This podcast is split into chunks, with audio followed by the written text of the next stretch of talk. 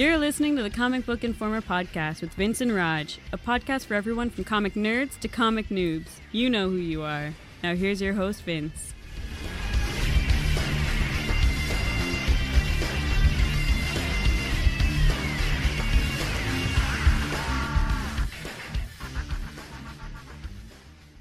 Hello, everybody. We are coming to you on January 18th, another great Wednesday with issue 61 of the Comic Book Informer. As always, I'm your host, Vince, along with the hardest working man in podcasting. What's up, Rod? Today, at least. Today. yeah, you're going for what, like four hours straight? You're pretty Oh, good. Dear Lord, dude. It's, it's been all day. It's been great interviews, but uh, it's been a busy day.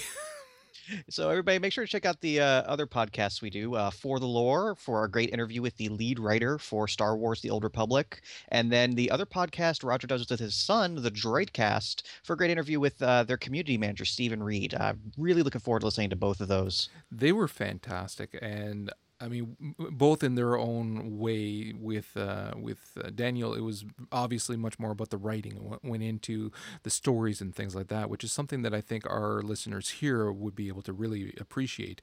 And uh, we even did talk a little bit about the the Lost Sons comics series as well, and and so that was very interesting to get that perspective. So, and there there might be a possibility of getting the writer of that to pop on this podcast, and that a big might, but it is a might.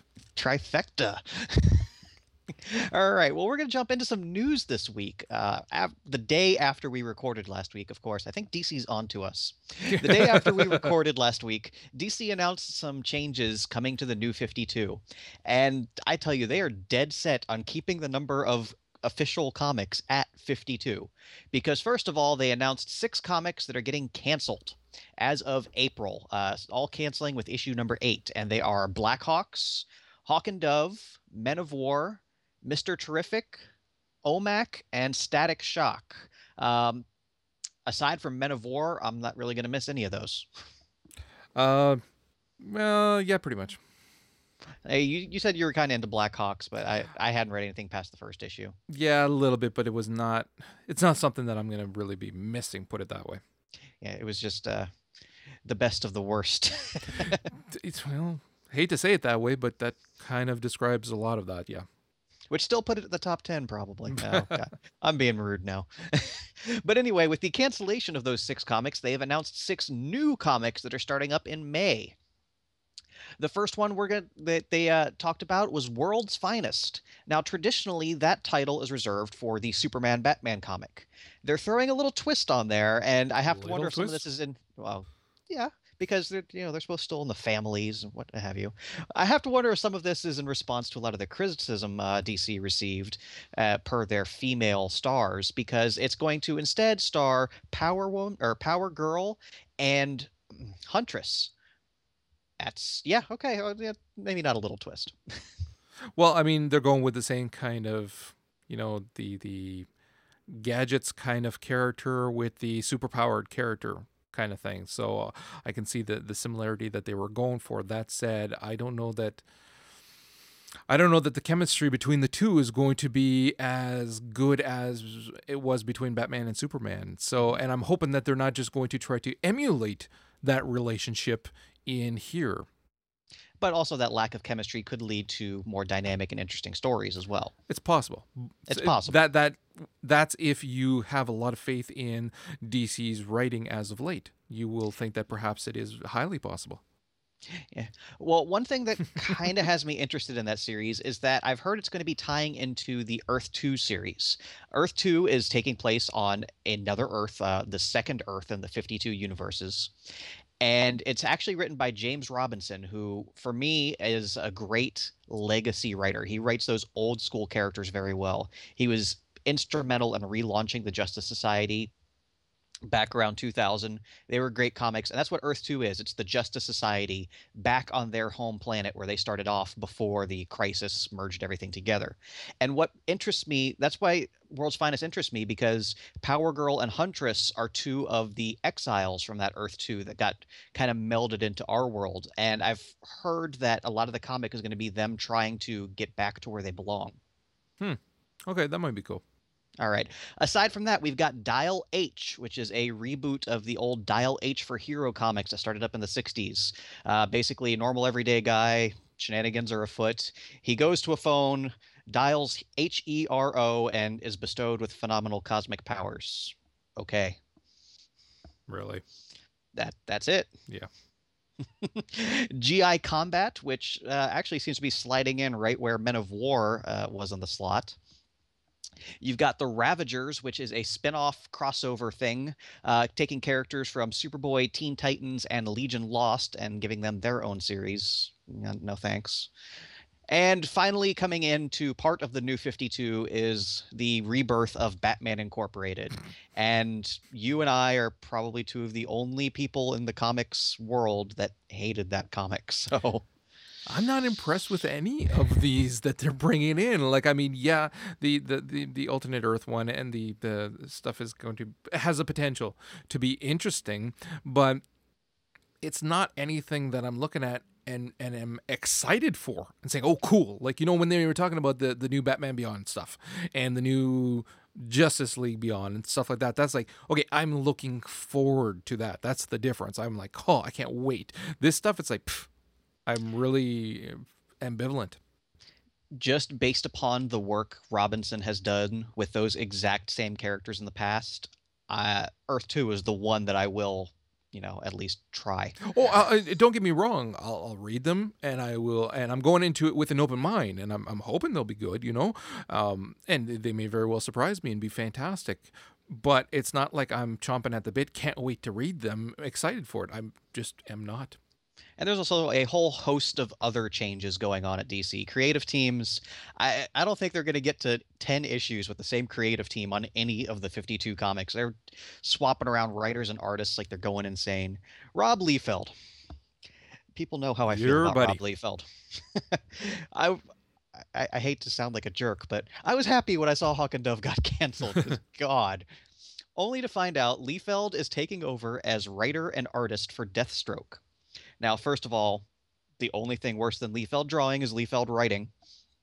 And second of all, this is hilarious because years ago, Liefeld straight up admitted that when he created Deadpool, it was a ripoff of Deathstroke. he has come full circle. and he's also doing uh, the plotting, not the actual scripting, for Hawkman and Grifter. So, sorry, guys. Anyway, we're gonna get to actual comics that we're reading and hopefully liking. I wanted, I really wanted to talk about Defenders this week. Uh, we had the second issue come out a couple weeks ago. As I've gone on saying to anybody who will listen, I'm in love with this comic. So before we get into the meat of it, You're just dying to know if I'm enjoying I, it. I gotta know. I gotta know. you know what? I've been enjoying it too. I Yes! actually, I actually thought it was, it was good. It, I mean, it's not anything truly original. No, It's not anything that is spectacular. It is equally full of cliches as most comic books, and yet there's something to it that's fun. There's something to it that's that's that's good. It's I think a fantastic character dynamic, with the exception of the fact that they're just making Doctor Strange and Iron Fist seem like womanizing jackasses. If they Yeah. could tone that down, because it's too much. It's like, oh, come on, give I'm me a okay break with it with Doctor Strange, but yeah, uh, that's with Iron Fist, it just Fist. yeah, it just was absolute stupidity, and and the the whole thing with him too on the plane with the comic book and the the uh, the not wanting to vomit and the this and that, and you're going like, really, that's this is what you want for Iron Fist? Maybe I just haven't read enough Iron Fist in the past. Maybe this is who he is. It just it just came off stupid, especially when you look at how he was in the Daredevil stuff Mhm. recently, and it's like, man, he was freaking epic in that. And then you get him in here, and he's just a womanizing comic book reading jackass, and it's like, okay, well, I mean, sure, he can shoot a freaking bullet out of his chest and seal himself up, and then be ready to freaking drop kick someone on the fly immediately afterwards. Okay, that's kind of cool, but. Uh, the other stuff wasn't that cool, and and Strange. I like Strange. I've always liked Strange, and and yet here the the the stuff with him is like, I think I could deal with it more with Strange than with Iron Fist, like you were saying too. Um, but it's because just, Strange yeah. has battled a lot of his own demons over Yeah. the years, figuratively and literally. it just uh, let me put it this way too it it felt it for lack of a better term it felt more mature with Strange, and Mhm. with Iron Fist, it was just this stupid, childish. Oh, this hookup was bad for me. Oh, come on, please. I mean, eh, I don't know. I just, I, I if they could take that portion out, everything else was actually kind of cool. I was digging it. It was fun. All right, so let's get into it now. Uh, Defenders is written by Matt Fraction, who, as we said in the past, is good Matt Fraction, evil Matt Fraction. This one is thankfully good Matt Fraction, at least thus far, with uh, art from the Dodsons, Terry and Rachel, who uh, you may remember from that great Break World arc, uh, arc on uh, Uncanny X Men, and they continue that trend yeah. of just great art here. Yeah. Absolutely love it. Uh, the Defenders are a very old school team.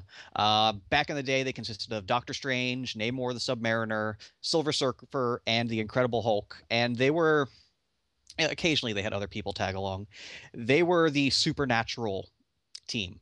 They're the ones who defended the Earth against all the things that the Avengers couldn't handle. And uh, I, I forget where it was. I think it was on Comics Alliance. The absolute best line to why you should care about the Defenders is when Earth needs help, they call the Avengers. When the Hulk needs help, he calls the Defenders. That's that alone kind of just sets the tone. That is awesome. Because it's spinning out of fear itself, and it's taking the element of uh, Nul, one of the uh, serpent's gods who had possessed the Hulk and went on rampages, and you know, fear itself was over. Nul actually stayed around uh, as what they're calling the Black Hulk. And I love the way Hulk explained it here. He's like, if I am all of Banner's repressed rage personified, Nul is all of my things that I've been holding back personified. If the Hulk had a Hulk, it would be this. And that's bad news. the the thing is is that I hadn't obviously you read it before me the first issue. And so when you were telling me about it, I'm thinking like who the hell are they going to fight? Seriously, who is that dangerous that this crew can't handle? I mean, let alone the friggin' Hulk and and the others, but you got friggin' Silver Surfer. Seriously? There's someone who's going to be giving Silver Surfer a hard time? Apparently there is. a couple somebodies. yeah, really. And a magic wand. So Hulk goes to Strange. Strange assembles the team. Uh, he brings in his buddies, Namor and Silver Surfer. And Silver Surfer has changed a lot over the uh, recent months, even. Uh, his little mini series that came out last year, I really enjoyed. And it was a big change in the character. He just kind of wanted to get back in touch with things instead of being that soulless, emotionless being he's been for so many years. You're gonna see him in a diner in uh, Middle America pretty soon with no change in Mm. his pockets. No pockets. Yeah. and it does say a lot about the team dynamic that Namor isn't a jerk here. I mean, sure, he's still his smug self, but these are people he actually respects. And I think that goes a long way to setting up the team dynamic. It- I think I would have gotten annoyed real fast if Namor was Namor. You know, if, if, if he had been his normal self, it would have been too much and been like, ah, forget it. I don't feel like reading Yeah. this crap. But he's not, and he's actually quite fun in this. And uh, since the Hulk can't get close to Nul without potential catastrophic results, uh, they bring in another heavy hitter in the Red She Hulk, uh, Betty Ross, uh, Banner's ex wife. And, well, since they can't take the train everywhere, they call the one guy they know with an airplane in Iron Fist. And I know we've said so much over the months about too much narration in comics. But I like what they did here of the introduction to each character was in their own thoughts. If you're somebody coming in fresh and you're not familiar with these characters, I think those couple little pages that they used to introduce each character went a good way to setting everything up. Within reason, yeah. Within mm-hmm. reason, I agree. the The only problem was is that those introductory pages for both Strange and Iron Fist were the ones where they're acting like Right. womanizing jackasses. So that will put people off, I think. It, it very nearly put me off because it's just not fun to read. And then you got Namor, who, I mean, he didn't come off terrible, but Namor never comes off great, let's be honest. and so, so yeah, so there was a lot of that that was like, mm, but luckily what occurs afterwards kind of redeems those those few minor exceptions. and the, you also through those scenes that's when you started getting the bits of humor that they're interjecting in here and it's not bad humor this is, it I chuckled quite a few times reading this. Like when uh, Strange is using the tea bag to tell his future, and he's got the letters A, R, G, and E. He's like Ager, and he's like Rage. Oh, tomorrow's not going to be good. Yeah. Or She-Hulk calling Namor Mister Spock. The best part, I died. Yeah, it, it was funny. But the best was when she got um, Doctor Strange to scare her, so Oh that she could God. get out of the, the the the cage that she was in. That was in the second one, though, wasn't it? Yeah, and that there cemented the team for me because all of her quips thereafter, when she's referring to Strange, that was just priceless. That was fantastic. So here we are halfway through the first issue, and we have our team. That's like, I said when I first talked about it. That's not something that you'd think is physically possible anymore in modern comics At to go not 10, 12 pages and have a team together. Yeah. So they go off to find Nul, and they run into this nut job called Prester John. Prester John is a magical time traveling hero from the lost city of Avalon in the Middle Ages. Let that sink in for a minute. And yeah, basically he's just a nut job with magic powers. it came so far out of left field for me that it Yeah. was like, okay, I'm just gonna roll with it because if I try to make sense of this, I'm gonna have to wiki all this crap, and then it just your immersion is gone at that point. Luckily, though, it is done in such a way that you can just kind of roll with it. I mean, it's not perfect, but you can.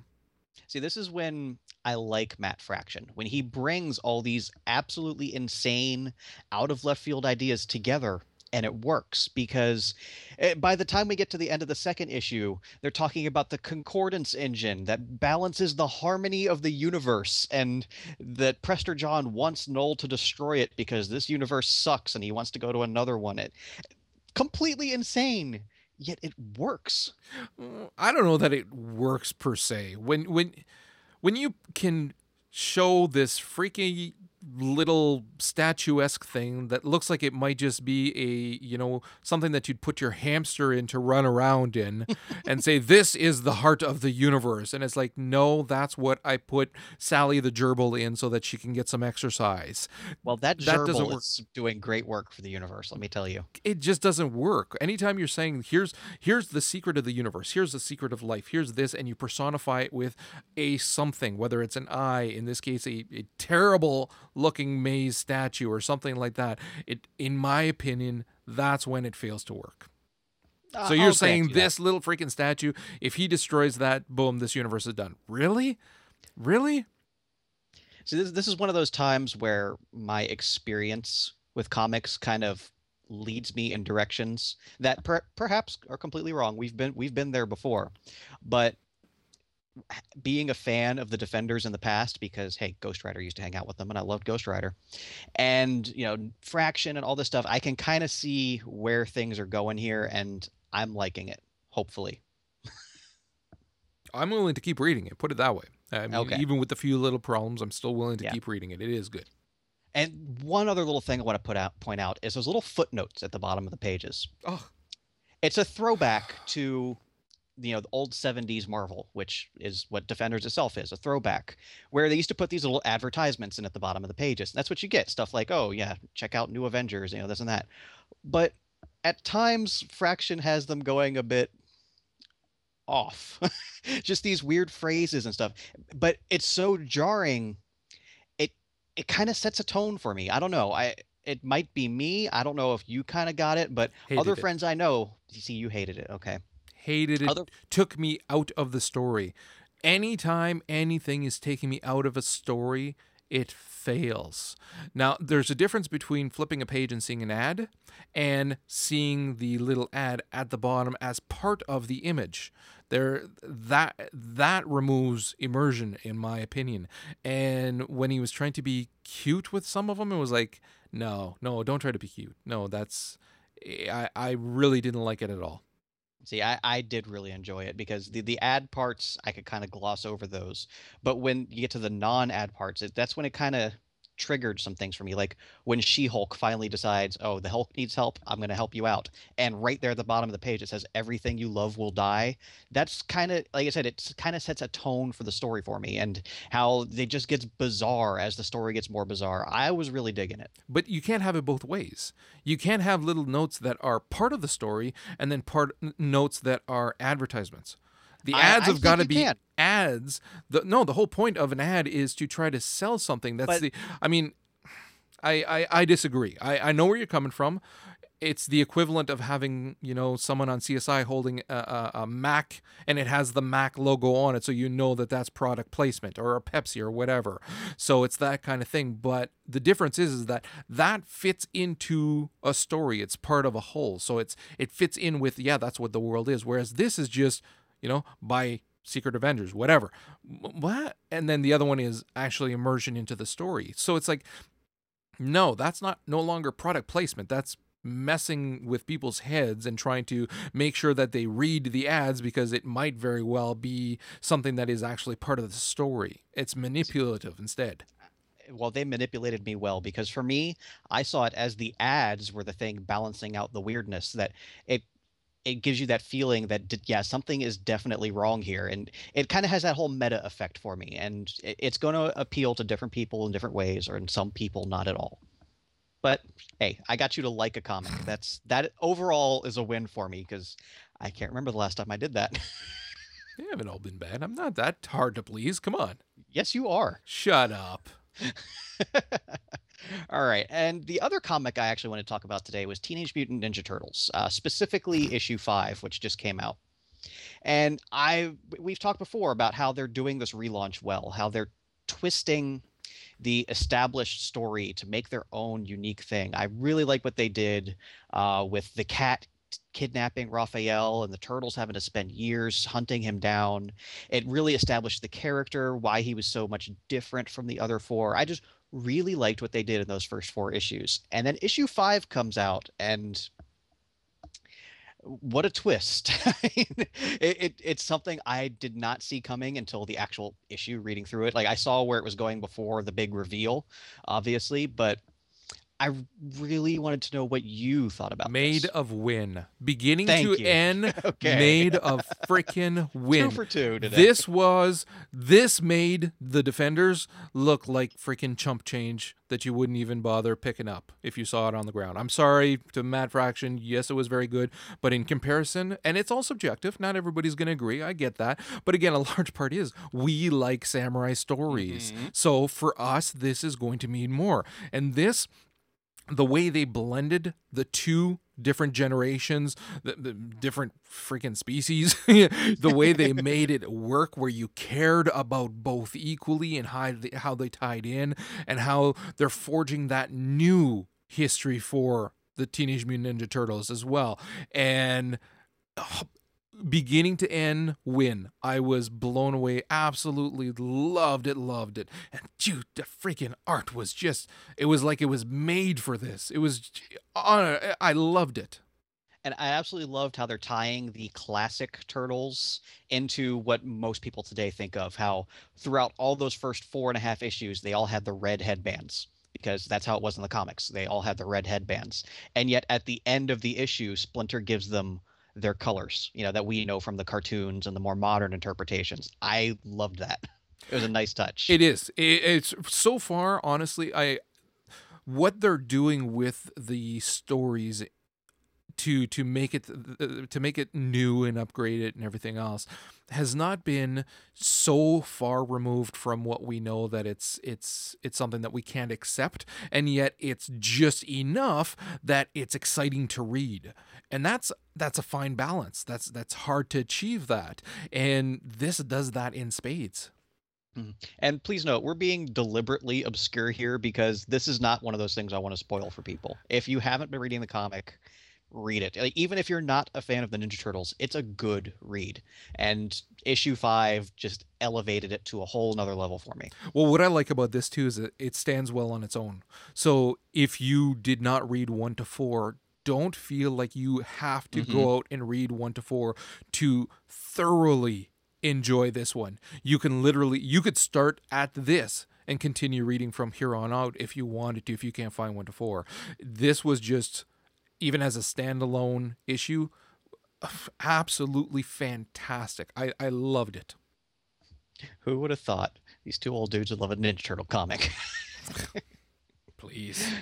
All right, so we're going to get into what we've been reading. Uh, I only have one this week, and it's not something I want to talk about at length yet. Uh, I would love to do an episode about it, but I think it needs a little more time to, to flesh out the story, and that's Fatal, uh, what we were talking about a couple weeks ago, the new uh, Ed Brubaker comic, uh, the supernatural noir amalgamation that he's got going on. And I'm just really into it. I like what he was doing there, and the first issue is of course all set up for what's coming later but what he's established here definitely makes me want to continue reading it and uh, once the story gets to a point where we can tell what's going on i'm sure we'll talk about it in more detail my turn uh, you haven't read that one yet no, I haven't actually. Oh, you get on it. All right, yeah, go ahead. What All you right, got? Fine then.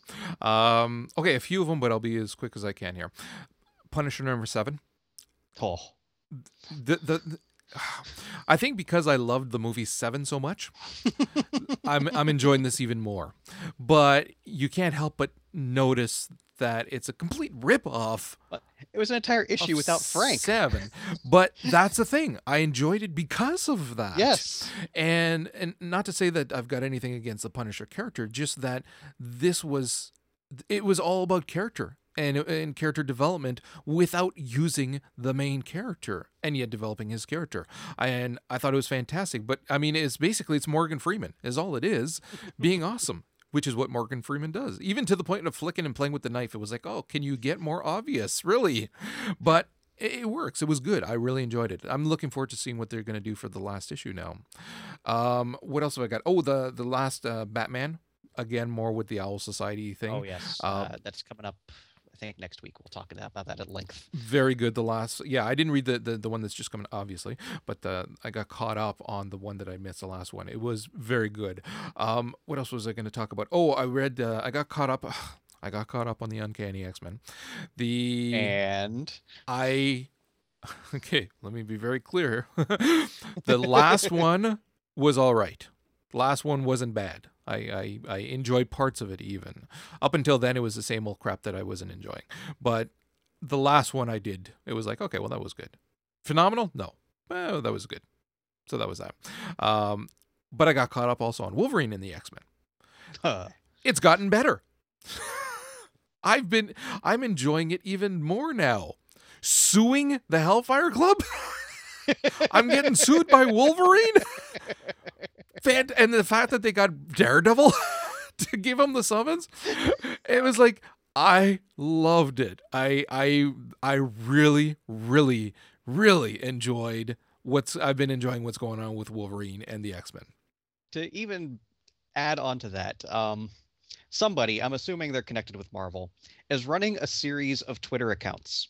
The first one is the Jean Grey School, and they've got about eight other accounts of various staff and students, and it's hilarious. It it I've had a rough couple of weeks at work, and yet every time I pull out my phone and read something from them, I'm smiling. They they do morning announcements every day. Um, last Wednesday they live tweeted a future history class taught by Deathlok. It it's just been fun. If you're on Twitter, check them out.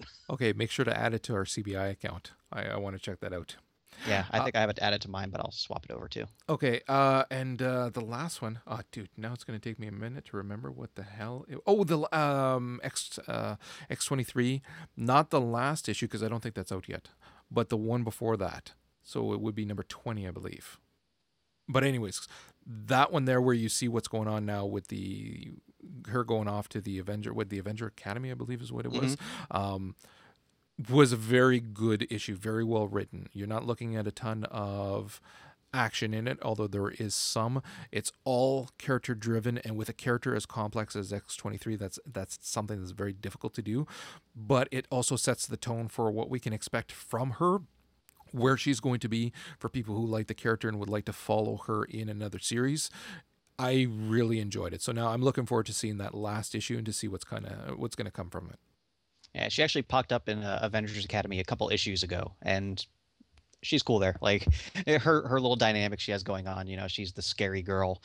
you know, kind of stays off by herself, but uh, I'm enjoying her there. But then again, I'm enjoying that comic overall. Okay, that's it. All right, so running into today's new releases for Marvel, we have Amazing Spider-Man 678, which actually looks pretty crazy from the previews I've seen of it.